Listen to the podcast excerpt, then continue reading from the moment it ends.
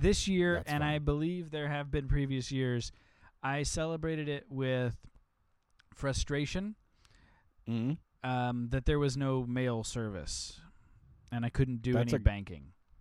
That is typically how most people celebrated uh, Columbus Day historically, Mhm. especially the first few of them. a lot of people were very frustrated because I was killing them. right. Um, Like I've got to deliver this letter. Rob- like, "Eh, die. and as and it, right and robbing them and and you know well I mean I I wasn't robbing them. They didn't know what gold was and so I just took it. I mean if, if I showed up at your house and was like hey I'm gonna take all your dryer lint and maybe I killed like a couple people in your house but mostly I just took your dryer lint would you be really pissed? I bet you wouldn't. I mean, but I mean later if you found out that dryer lint turns out dryer lint is worth everything and that I'd just taken it would you be mad could you be mad because you'd probably be dead that's the Answer my own thing. If question. you killed a couple people in my household, Oh, that's your hang up.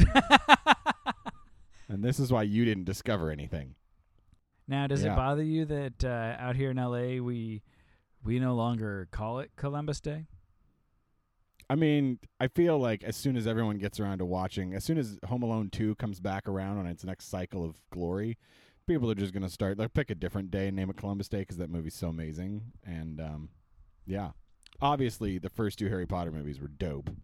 And that, you know, I feel like that's the new Columbus Day, is whenever you watch one of those, you're celebrating Columbus.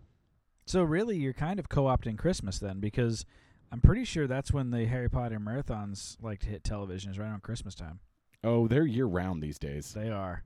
See, Yeah, every on, like, is all the time. Columbus Day. Every day is Columbus Day now, so I'm fine. You know, I just I knew I saw the writing on the wall that it turns out that like killing lots of Native Americans was going to really piss people off, and I just was like, you know what, I'm going to shift. I'm going to come back.